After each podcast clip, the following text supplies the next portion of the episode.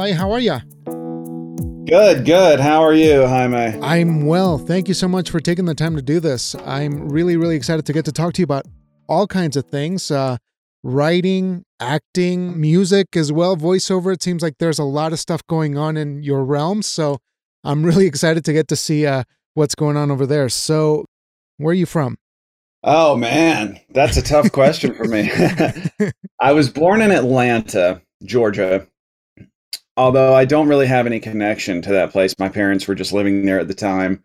I mostly grew up in North Carolina all over the state. We moved around a lot. Um, and then in my early 20s, I moved to Phoenix, Arizona, which I also moved around Arizona quite a bit.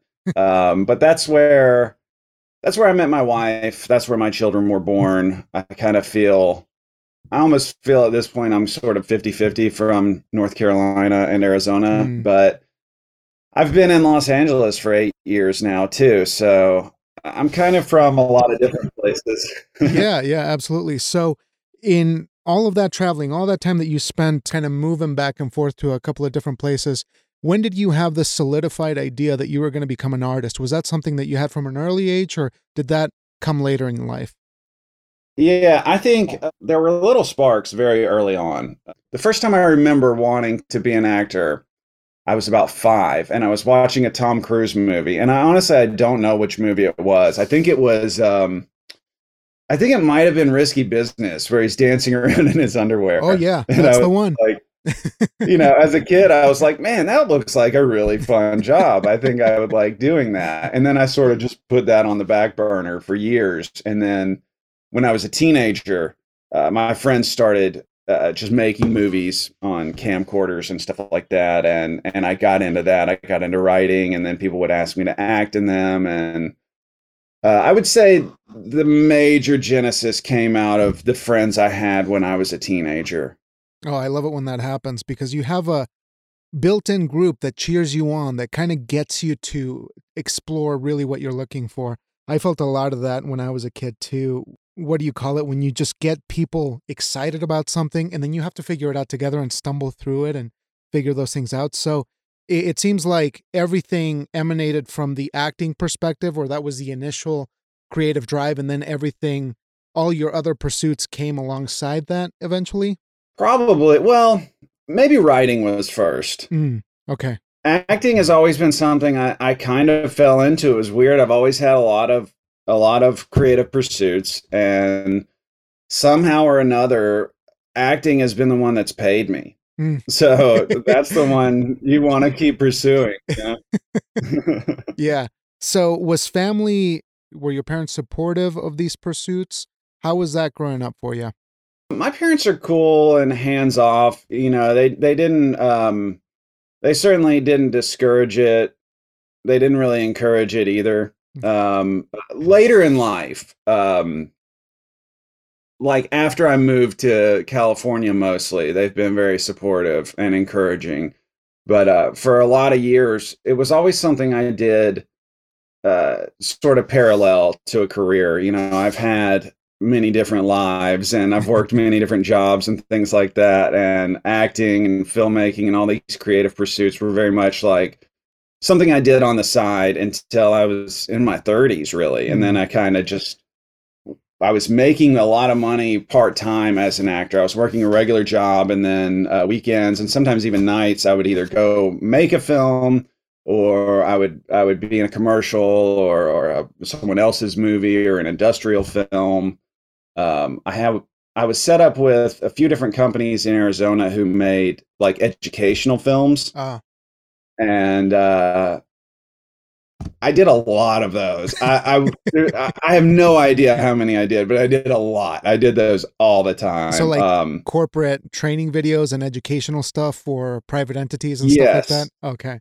Yeah, a yeah, lot yeah. of stuff like that. Sometimes for the government. I worked for one company who had a lot of government contracts, so we would do like um, oh, just like sexual harassment education sure, video. Sure. um, uh, compliance videos, training videos. Mm. You know, uh, we did uh, stuff for medical, mm. everything you can think of.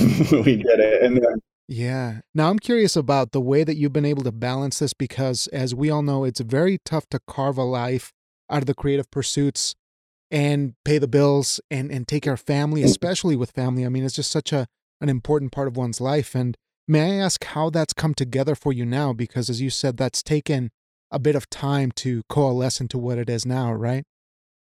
Yeah. Uh, number one, super awesome wife, super duper supportive partner. You know, um, my wife believed in me before I even did. Mm. You know, she used to, when we were living in Arizona, you know, I would kind of like drop little hints like I wanted to move to California. And she would say, let's just do it. and it took me years to understand that she was serious. Mm. Why is that? Why is that, do you think? Seemed too good to be true, maybe. Mm. Well, it's it's very exciting to hear that because uh, maybe that's a recurring theme or something that's required for folks who want to go into the arts is you need to have a partner who will back you up to the end if not you're just setting yourself up for failure i think from what i've gathered. Absolutely. Yeah. Absolutely. I mean you'd be way better off by yourself than with a partner who wasn't supportive. Mm-hmm, for sure.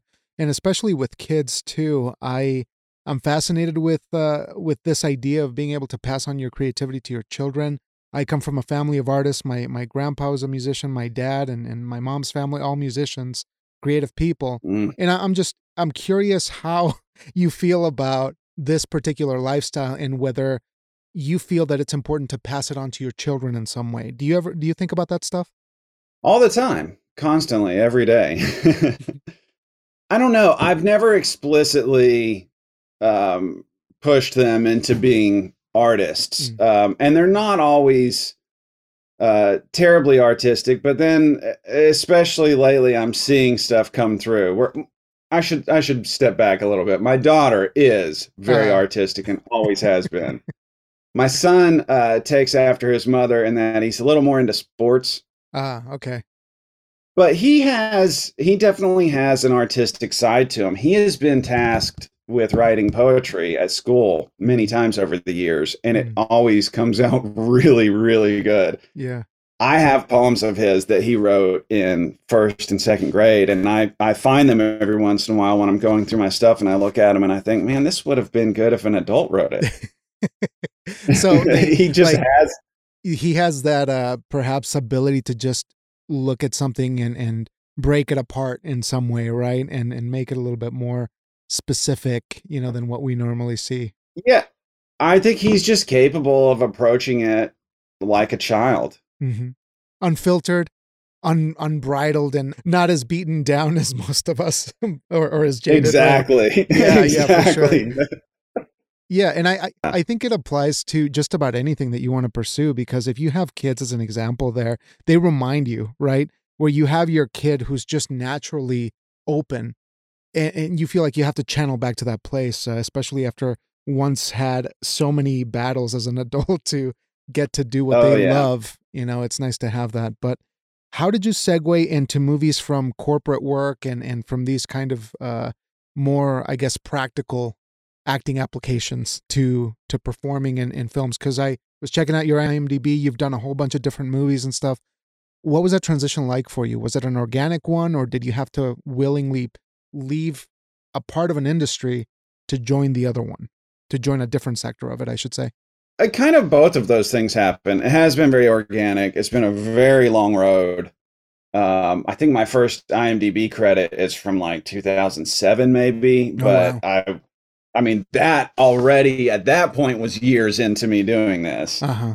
So I've been doing it for a long time. Um, there was a point, you know, when I moved here, I had been working for a company in Arizona. There was this amazing woman in Arizona named Diane who uh, who started this company that made these videos that I was talking about a few minutes ago. And she came from she's a SAG actor herself, and she came from a, a very creative background. And her entire philosophy for this company was to make uh, to make training videos cinematic, to make them Mm. tell stories, to make them, you know, authentic and to make them more like movies. And she did a very good job with that. And she was kind enough to keep me on board sort of as a contractor when I first moved here.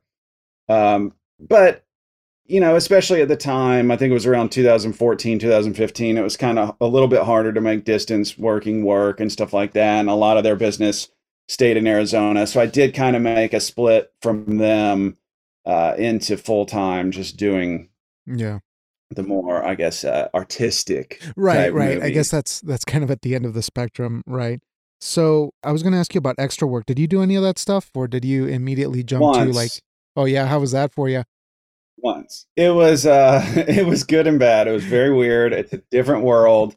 A lot of people kind of don't treat you that well as an Mhm. extra. You're not it's not a real very respected position, but I will say that it uh it pays and it pays overtime. hmm And I met a few very cool people doing it and I made I made some money, you know. Yeah.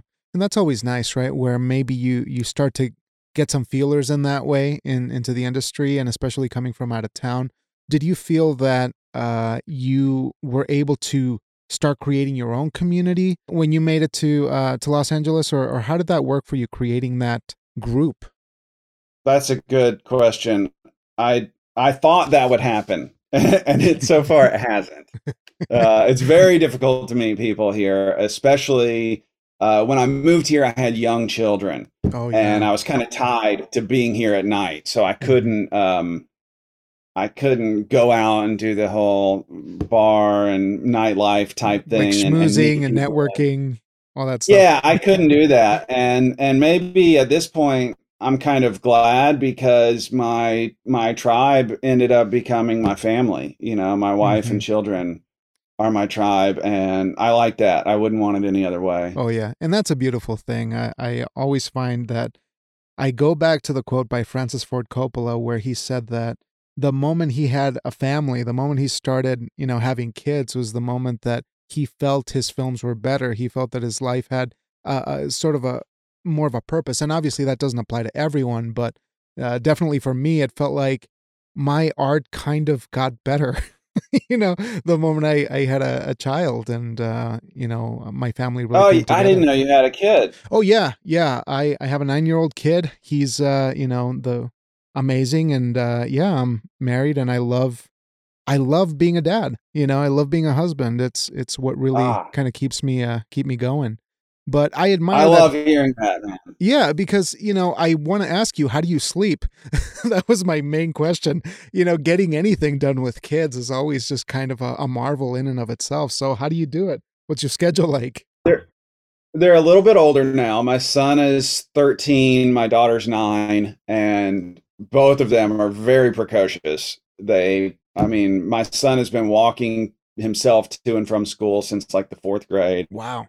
Um they they get up in the morning, they do a lot for themselves. They wash their own dishes, you know, they they're very Well, that's the way to uh, do it. they're right? very advanced children and i don't feel like i don't feel like it's a job anymore you know i'm not Mm. i'm not following them around cleaning them up anything i i shouldn't say it's not a job because you know i do feel like i see myself as their guide dog through life you know like i'm Uh-huh. there to assist and i'm there to help uh, and i'm there to answer questions and i'm there uh, for that kind of stuff um, and I do help them with whatever they need help with, but it doesn't feel like a a burden anymore. Like when they're little and you're you're you're wiping their butts and stuff like that, it's Yeah. like, man, this this kind of sucks. I hope it pays off later. But Yeah. I, am in the stage now where I feel it is it has paid off and it, it's Mhm. not a burden at all. Yeah. That's great to hear because it, it does feel like it gets easier with age and maybe it feels like the Mhm. first five years you're you're just trying to survive and then after that you you get to that point where you can actually enjoy them as human beings. You can have conversations with them. Even now, my son's nine and he's like he has opinions. he has perspective Yeah. on things and and you know, fairly argumentative sometimes, but it is what it is. Um, so now your your schedule is very much focused again on this craft and this pursuit. So can you tell me about what writing looks like for you? Because I do want to talk about your new book, your new collection, and how that came to be. And in what kind of environment did that book come together for you? Oh, how honest do I want to be here? Uh, I mean, feel free. I love the honesty, and uh, this is a judgment free zone. I tell people there's nothing to worry about here. I've always had a love hate relationship with writing. I had a very inspirational English teacher, and uh, I I had a tumultuous time when I was a teenager. I I left regular high school and I ended up going to high school at a community college, and mm-hmm. I had uh, a really great teacher there named Miss Phillips, uh, creative writing and English teacher, and she called me the writer who doesn't write because she she loved my writing when I did write, but oftentimes I would uh, you know fail to turn in the assignments. and that's kind of a theme that has stuck around for me to this day. You know, I write in spurts. Mm-hmm. I, have tried the like, you know, the like Steven Pressfield just show up, you know, just just start writing, Chip you know, away. open a document and start typing. I've yeah. done that. I've done thousands of pages of that. And it I've never been happy with what comes out when I do that. Ever. Not mm-hmm. once. Um, but if I just live my life, there are times when I am just compelled, like there's an overwhelming sense of like, you need to sit down and write right now. Mm-hmm. And I listen to that call more and more as I get older. And it works out for me most of the time when that happens. I end up liking what I write. And these poems, my children had had picked up just saying imagine all the time. You probably know as a father, they they get these phrases from school, you know, and they come home and they're just constantly, you know, they're imagine this, imagine that, imagine, imagine, imagine, imagine. And I just thought I started thinking in my head, like imagine a world, like the old trailer voice, like imagine a world where, you know, and something told me just like open a document and start writing. And so I laid down in the bubble bath and I opened a document and I wrote Imagine a World and then I started typing and it came out sort of in stanza form, like mm-hmm. poetry. Mm-hmm. And I was like, huh, this is kind of fun. I was enjoying it. And um, so I ended up writing the whole book in the bubble bath. Oh, wow.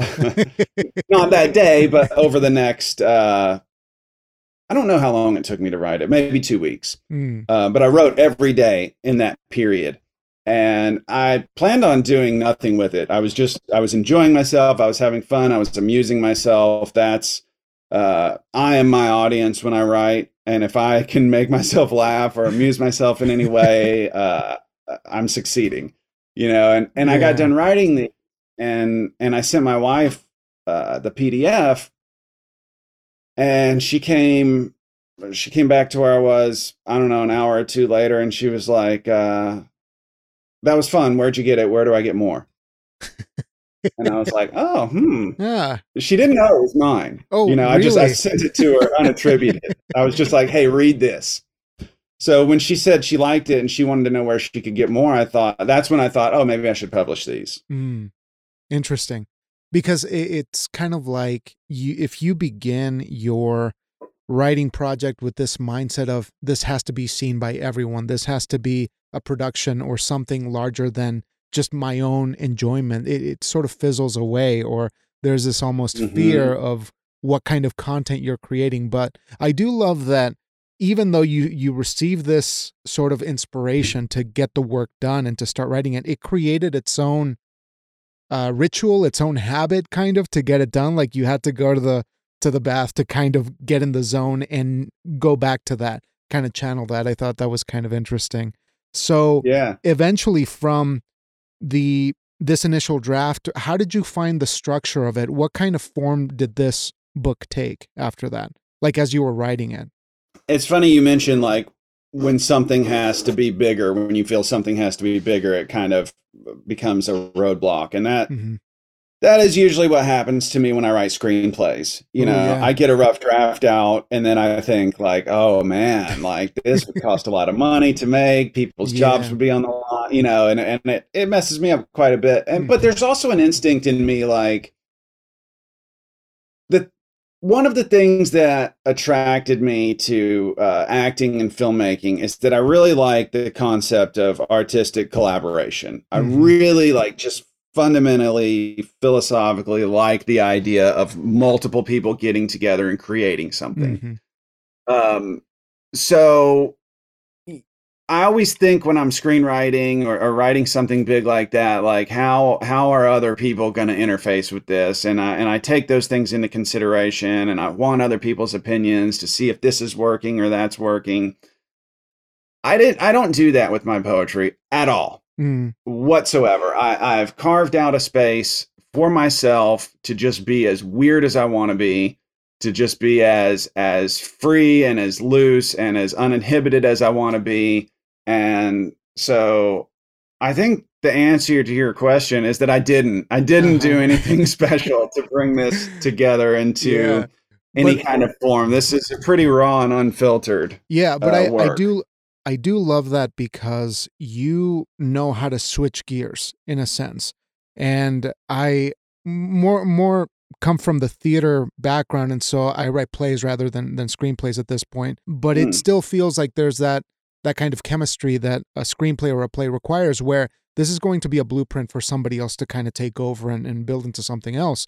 But Yeah. I appreciate that because you come back as a poet or you know as a fiction writer whatever it is that, that you're kind of doing on your own and then you can really let loose and just say this is for me this is for me right and Absolutely. how does um i guess i, I was going to ask you just to kind of digress a little bit into into filmmaking how has uh production been for you have you written work that has been produced in whether it's a short film or larger film whatever have you had work that that you've written or directed or just written and passed on to somebody else It's been a while. I did a lot of that when I lived in Arizona. I made short films. Um, I made a little web series. Um, believe it or not, it's LA is probably one of the worst places to do that. because the people here who can do it are are typically in a union. Um, so it's you can't really hire them just to go make your movie on the weekend. yeah And then as far as getting locations, it's almost impossible unless you have enough money. You know, Mhm. anybody within right 50 or 100 miles of here knows that they can charge you exorbitant fees Absolutely. for locations. You know, whereas uh, in other places I've lived, you just poke your head into a burger shop and you're like, "Hey, can we shoot a movie here?" And they're like, "Yeah, get the logo." yeah that's the story of my life you know like uh, no budget micro budget Yeah. deficit budget Yeah. so that was kind of my life Yeah. in Arizona. I did that. You know, if I wasn't working, I was doing that or trying to do it or planning to do it or, you know, Mhm. or editing something I did like that. Mhm. And I thought, well, gee, if I'm doing this much here, I'll do a lot more in Los Angeles. And Yeah. the opposite has been true. Yeah, and it strikes Um, me as the the lifestyle tends to get a little bit more complicated once you're in LA, once you're living in a city of that size and things like that. But I'm curious just to kind of get a sense of the climate for any aspiring filmmaker or anyone who's looking to to produce their own work, which I I am a fan of. Do you think that that's even worth it at this point or is it now more of a battle of submitting your screenplays and and praying that you get some attention? because I don't know that the short film has enough weight anymore in the way that it used to. Do you think that's the case or I don't know anything. I mean, uh, but if I were to speculate, I I would say do your do your thing, do your work. If you want to make a short film, make it. I I mean, when I came out here, I knew uh, playing the audition lottery was probably not the best uh, path forward for me. mm-hmm. And I think similarly for a for a pure writer, uh, playing the playing the game of like submitting to all these uh, contests and festivals and stuff like that. If you enjoy that process and you enjoy doing that, do it. But I mean, if there's anything in you that that wants to make a film, I would say do that. Yeah. Yeah. No, I love that response because at the end of the day, we don't really have a choice but to do what we have to do, right? To do what feels right in our creative uh, impulse. Yeah, forward momentum. Like you have to move forward and, and do something. Don't don't just pitch it out to into the void and wait. Very likely nothing will come back from the void. I love that you said moving forward just as I wanted to go back. I do want to want to go back for just a moment to your your time in high school. You mentioned that you had some difficult times. Uh, what was it that if if I may pry and please let me know if I, if I'm, you know, going too far in here, but I'm just curious uh, if there was a situation where you found yourself in a dark spot and creativity got you out or if there was ever any correlation with the arts helping you during a difficult time. My biggest inspiration at that point in my life was my best friend, uh, Justin, made me laugh. Made me laugh. made me want to make other people laugh. Um, he had a very dark sense of humor. A, uh, a girl dumped me once, and I was just feeling absolutely terrible. And uh, uh, my friend Justin is a is a incredible cartoonist. You know, he can he can draw anything and, and make it look good and funny. And so he drew a cartoon of uh, this. Uh, this is probably a very politically incorrect topic these days, but I'm just going to state the facts. He drew a cartoon. He drew. He filled out a page with about 12 different cartoons on it, and each one was a different way I could kill myself to get over this breakup.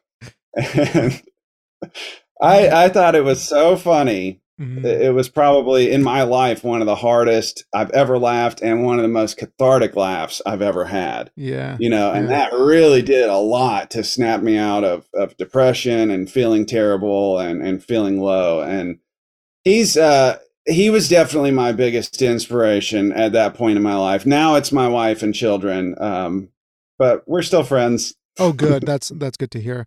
But it's interesting that you mentioned that because I, I do feel that sometimes you need that person who knows you best, who knows what the edge of your sort of like where you actually live emotionally to to go yeah. in and pluck you out of that place with whatever means necessary yeah. to bring you back down to earth and you know it's admirable but like you said yeah it's it's something that works for specific people a lot of the time yeah no i do yeah, not please yeah. any any aspiring cartoonists out there do not draw your friends committing suicide. Suicide is not funny it's not a joke. Yeah yeah. Uh, i am a very weird person no but i but you know i was able to laugh at that. and this is just to say that i appreciate that because it just demonstrates that that is a special bond.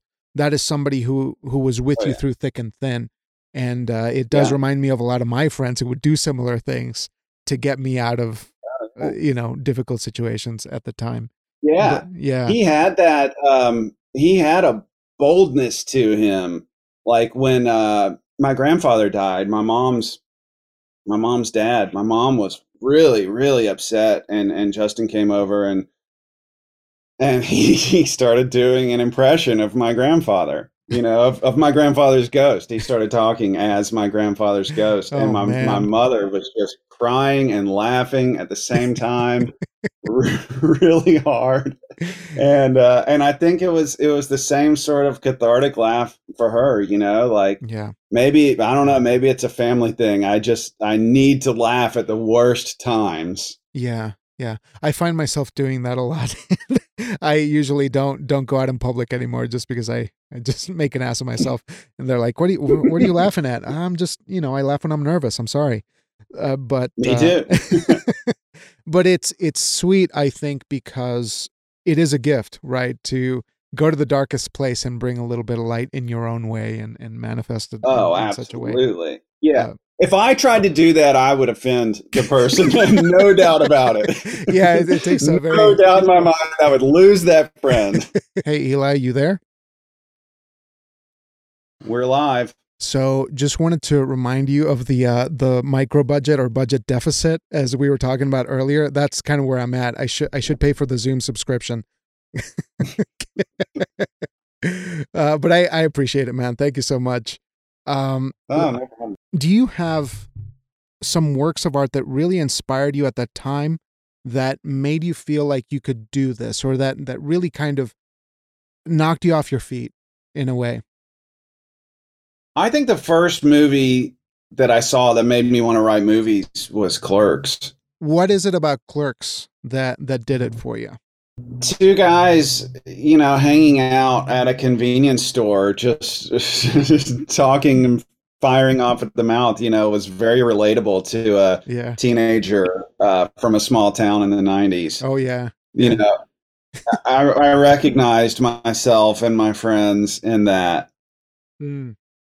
You know, and I think I don't think I'm by any means alone in that. I think Clerks inspired my whole generation. You know, mm-hmm. Clerks and uh, Kevin Smith's movies and Quentin Tarantino movies. You know, for the longest time, God, for the first like 15 years I was making movies, I felt like every indie filmmaker was just trying to make Reservoir Dogs again. Yeah, yeah. You know, it, like- it seemed like Six guys in a up room. through like yeah up through the aughts you know it was like it was like all right we're gonna make an indie film we need some suits we need some suitcases and we need some guns and we need a finger getting cut off or something. You know, like so, something.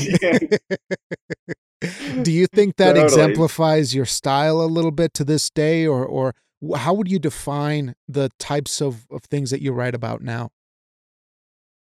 I'm still looking for my style and i think i probably always will be. You know I, i'm hard to pin down uh, as a person. I think my my work is always going to be hard to pin down. I like a lot of things. I have a broad range of interests and hobbies and i always want to leave myself free to write what i feel like writing about at that time. Mm. you know i've made i've made a, a sort of almost horror movie before. I can't see myself ever doing that again you know Uh-huh. but i'm glad i did it Yeah, you know i've made dark comedies i do see myself making more dark comedies in the future i, Mhm. I like that yeah, um, but I've made like lighter comedies. I don't see myself probably ever doing that again.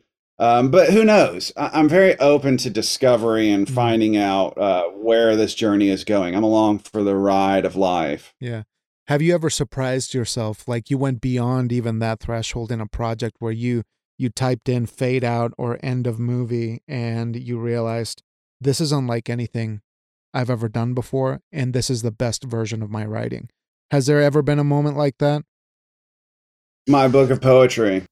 Yeah, I like it. I, I'm I'm very critical of of my own art. Usually, you know, if I make music or or write something, I'm I'm just constantly touching it up and constantly trying to make it a little bit better. Or or I just want to like bury it six feet beneath the earth and forget it ever existed. You know, that's very common for me too. But with the poems, uh, you know, they just came to me so unfiltered. I almost don't even feel responsible for them. You know, I would just open this text document and type imagine a world and then the poem would come out Mm, you know so i I did very very very little editing on these uh, because when i would read them it- would feel almost like i was reading someone else's writing mm. you know and from that perspective it's much easier i'm much easier on other writers you know so i'm like hey this is pretty good right, right. So it seems like uh, the perfect kind of eureka moment, or or the moment where you arrived at knowing yourself and your craft enough to just let it be,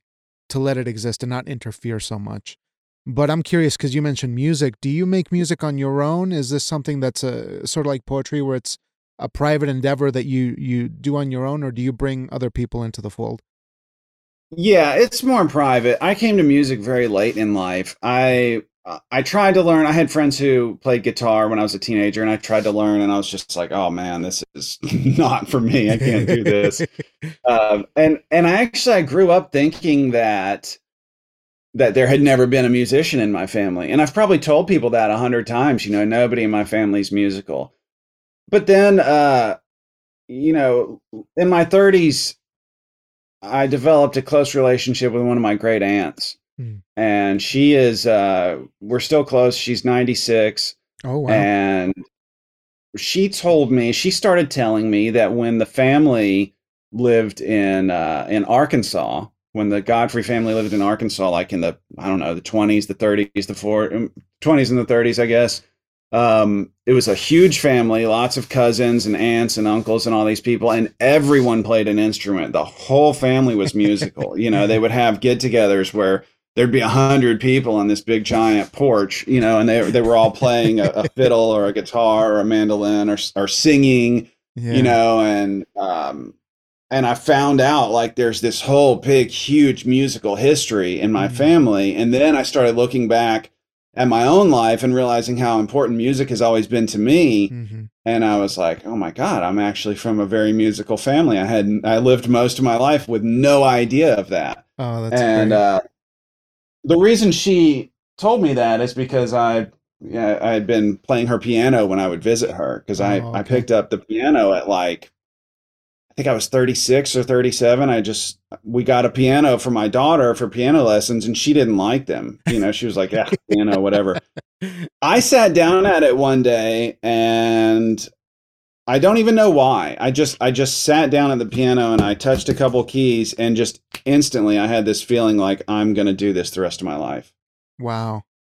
So, do you feel so, that the writing process for songs varies drastically for you? Do you feel that you're channeling something or are you assembling something when you write a something like a song? I'm still very much a baby musician. You know, I, I wrote uh, I wrote as far as you know words, the English language. I wrote for 25 plus years before my book of poetry came out.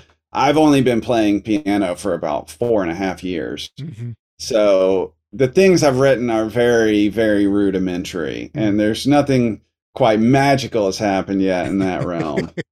but it's it's nice because as an actor, I imagine it just builds builds up the arsenal in that I've always found music to be so closely related to performance and, and how it just makes you a more elastic performer kind of where, where it just kind of like amplifies yes. what you can contribute on screen have you noticed a difference in your performances since you took up music yeah well i um i do dubbing a lot that's my main source of work my main source of income and it's not that rare that a character sings mm. Um, so I have had to sing in in uh, in my dubbing work, and when I first started, when I first started dubbing, uh, roughly around the time I started playing piano, I would have to mm. sing occasionally, and it was just a nightmare. It was like, how do I get this out?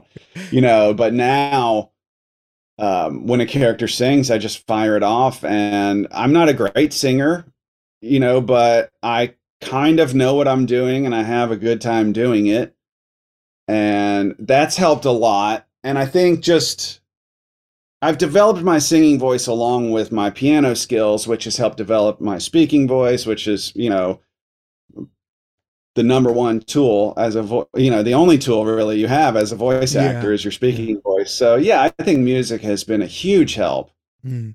for do, that do you think at this point you prefer dubbing and audio voice work more than an actual performance or is that not something that that is uh, comparable. Like it's all part of one thing. I think. Well, I definitely think dubbing is a performance. You know, it's uh, it's a live performance. It's the only kind of acting where you don't get a script ahead of time. You don't. There is no rehearsal. You don't know um, what scenes you're doing. You don't, you know, on the first day of a project, you don't even know what character you're playing. You know, the studio says, "Hey, come in at this time. We're starting this project." You know, and it's mm-hmm. It's a Turkish movie or it's a Japanese TV series or it's a telenovela or whatever it is. And I get there and they're like, "Okay, you're playing this guy. He does this. He has this, you know, quirk, and go." and you you kind of uh, you watch the scene and you read it and you perform it sort of all at the same time. It's very uh, wow. it's harder. It's a lot harder than people think. You know, everybody has seen bad acting and dubbing. It's because it's fucking hard. yeah, I mean that, that just sounds difficult. Yeah, if they're just throwing you out there to the to the wolves, as it were, I mean, I, I can't imagine balancing all those things. Has there been a, a a time when you were doing this work phrases when you felt like I really messed up? What was the takeaway for that or, or what happened in the aftermath of a failure? I would say that happened to me roughly every time I worked in the first three years or so. Oh man. it's very much like um, uh, dubbing's a weird world, man. We could easily do an hour on dubbing. I love it. I love it. I love it. I love it. it it's it, it is my favorite thing I've ever done. Um, but it is a very weird weird world. And yes, there were many times I came away in the first couple years thinking, "Oh my god, I hope nobody in the United States ever sees that or hears that." My first project ever was a video game. Mm. And you know, I I had no idea what I was doing. I had no idea what I was doing, but I went for it, you know, and and they called me back and I kept working and slowly over the years I developed a confidence in front of the microphone. You know, speaking into a microphone is is a skill into itself. Mm-hmm. You know, you have to learn how to do that. And uh the only way to learn is to put the hours in, you know. Uh, most people have no idea how difficult dubbing is. A lot of people, a lot of actors do it once, and they're like, "Oh, I'm never doing that again." you know, but I, it's for some reason I just kept saying yes to myself, mm-hmm. and and yes, uh, you know, when when people would ask me to work on these jobs, and the more I said yes, the better I got, and the more they asked me to do it, you know, and I I do it constantly now, and I love it. Oh, that's great to hear. Have you picked up any uh, behind the scenes skills in terms of audio production? You know, given that you've done some music stuff on your own and and with the dubbing, do you have to prepare files? Is that something that you normally work on, or do you have to deliver raw production files for whoever is putting them together? How does that work? Um, 95% of the time I go into a studio and I just do oh, the okay. performance. There's a director and an engineer there and, and they take they care take of all that, of that, stuff. Oh, lovely. Yeah. Lovely. At, at the beginning of the pandemic, well, like during all the lockdowns, I would work from home mm. and I know how to use Adobe Audition. So, you're you know, pretty comfortable I, I with that. Yeah, I'm fairly comfortable with that. And I could record myself or have my wife record me and mm. Send that in and then they would do whatever they do with it. Yeah, yeah. So I got a couple more questions just to be mindful of your time, what you got going on. But I would love to keep talking to you all day, every day about dubbing and writing and all kinds of fun stuff. Maybe down the road, you know, uh, you can come back on. But I'm curious. So. Yeah, absolutely, man. Anytime. What are you looking forward to this year? Any creative projects or things on the horizon that you're really hyped about? I am working on developing an audio show.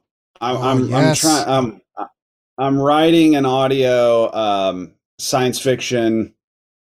I want it to be sort of an episodic yes. Planet of the Week thing. Yeah, um, I'm a big Star Trek fan. I love the Orville. You know, I want it to be in tone, probably more similar to the Orville, where it's serious, but there are plenty of comic relief moments. um, and and that's what that's the big project I'm focused on right now. Oh, great, great! I'm excited yeah. to hear how that unfolds. Just uh, keep us posted. I'll make sure to keep checking on your Twitter. Make sure that I don't miss anything on that because I love the process of putting something like that together. It just uh, sounds pretty awesome. So I wish you the best on that. Um, Thank you. Lastly, okay, two more questions. Um,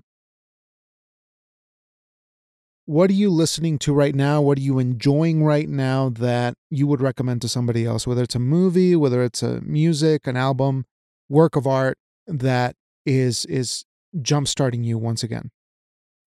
Oh wow, that is a great question. I'm always listening to a lot of music. Let me look at my recent music. Yeah, um, yeah, I love that. And this is a very selfish question, I have to say. I need to to get new stuff. I'm still in 1997, so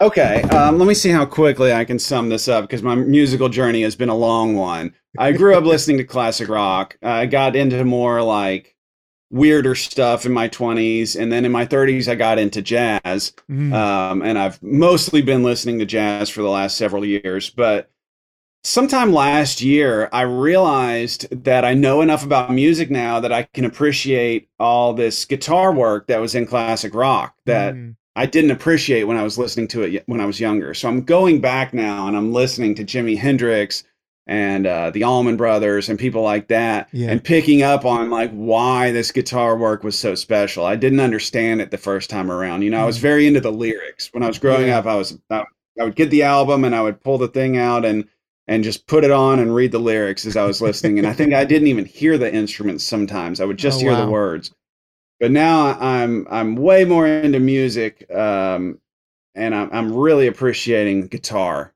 Mm. I don't play guitar, but I'm really appreciating listening to it. Yeah, my favorite instrument. Jimi Hendrix. Yeah, yeah, and Jimi Hendrix. That's just a wonderful time. I love that yeah. because we underestimate the impact of jazz in our contemporary and I guess contemporary in terms of like the last 70 years, right? You know, there's just such a huge impact on uh, our favorite music. So good to hear. Good to hear. I'll have to go back and listen to some Hendrix, you know, now. Um, lastly, lastly, I want to ask you what have the arts and your craft in particular done for you in your journey all these years and primarily for your quality of life? What have the arts offered you? And why should we invest in them? I feel like it's been everything for me. You know, I I've done the corporate uh the corporate America jobs and I I don't hate that world. I, I think it's necessary in a lot of ways. A lot of those jobs, somebody needs to do them, but I realized through doing them that I'm not that person. I'm not the one who needs to do those jobs. Um, I need to I need to write and and act and express myself that way. You know, I think I found uh, who I'm supposed to be through the arts. You know, and I think I honestly believe that had I stayed in in a regular commuter job um, I would be a worse husband. I would be a worse father. Um, and and so the the inverse is also true. You know, because I've pursued this, I, I think that gives me the capacity to be a better partner to my wife, a better father to my children. You know, a better member of my community. I thankfully I have time to volunteer and do stuff like that. Mm. Um, so it, has been literally everything for me. There's not a part of my life that hasn't been touched by the arts and my pursuit of the arts. You know, it's it's something I always wanted to do. It's something that seemed very unrealistic and pie in the sky when I was younger. Um, but I I just kept at it little by little, and and doing it now is is everything I ever hoped it would be. So I'm I'm doing it for myself and, and all my friends who were younger and wanted to do it as well. Hmm. It's a beautiful note. To, yeah. Oh man, I love that. That's a beautiful note to end on. And Eli, I want to thank you so much because it's been a pleasure. I loved your stories. I love your perspective, and it really is inspiring. And like I said, most of this is uh, an opportunity for me to get hyped up again and, and feel like uh, there is possibility in this world that is currently on fire. So I thank you so much. And please keep me posted on your latest projects so that maybe we can come back and talk again a little bit further down the road because we just scratched the surface with you. There's so much going on. Oh, that, yeah, uh, yeah, so uh, maybe... I would love to come back. I, I, love the show. I've been listening. I listen to you talk to some of your old personal friends. Oh, I listen to man. you talk to one of your old college friends and I love it. I love what you're doing. I think it's an awesome thing that you're you're talking to people just about art in general. You know, it's it's a good thing. Oh, thanks, man. Much appreciated. But I hope we can talk real soon. I'm going to let you go, but thanks again for everything, man. I really can't wait to read your work, and I'll talk to you real soon. Thank you. All right, man. Take care.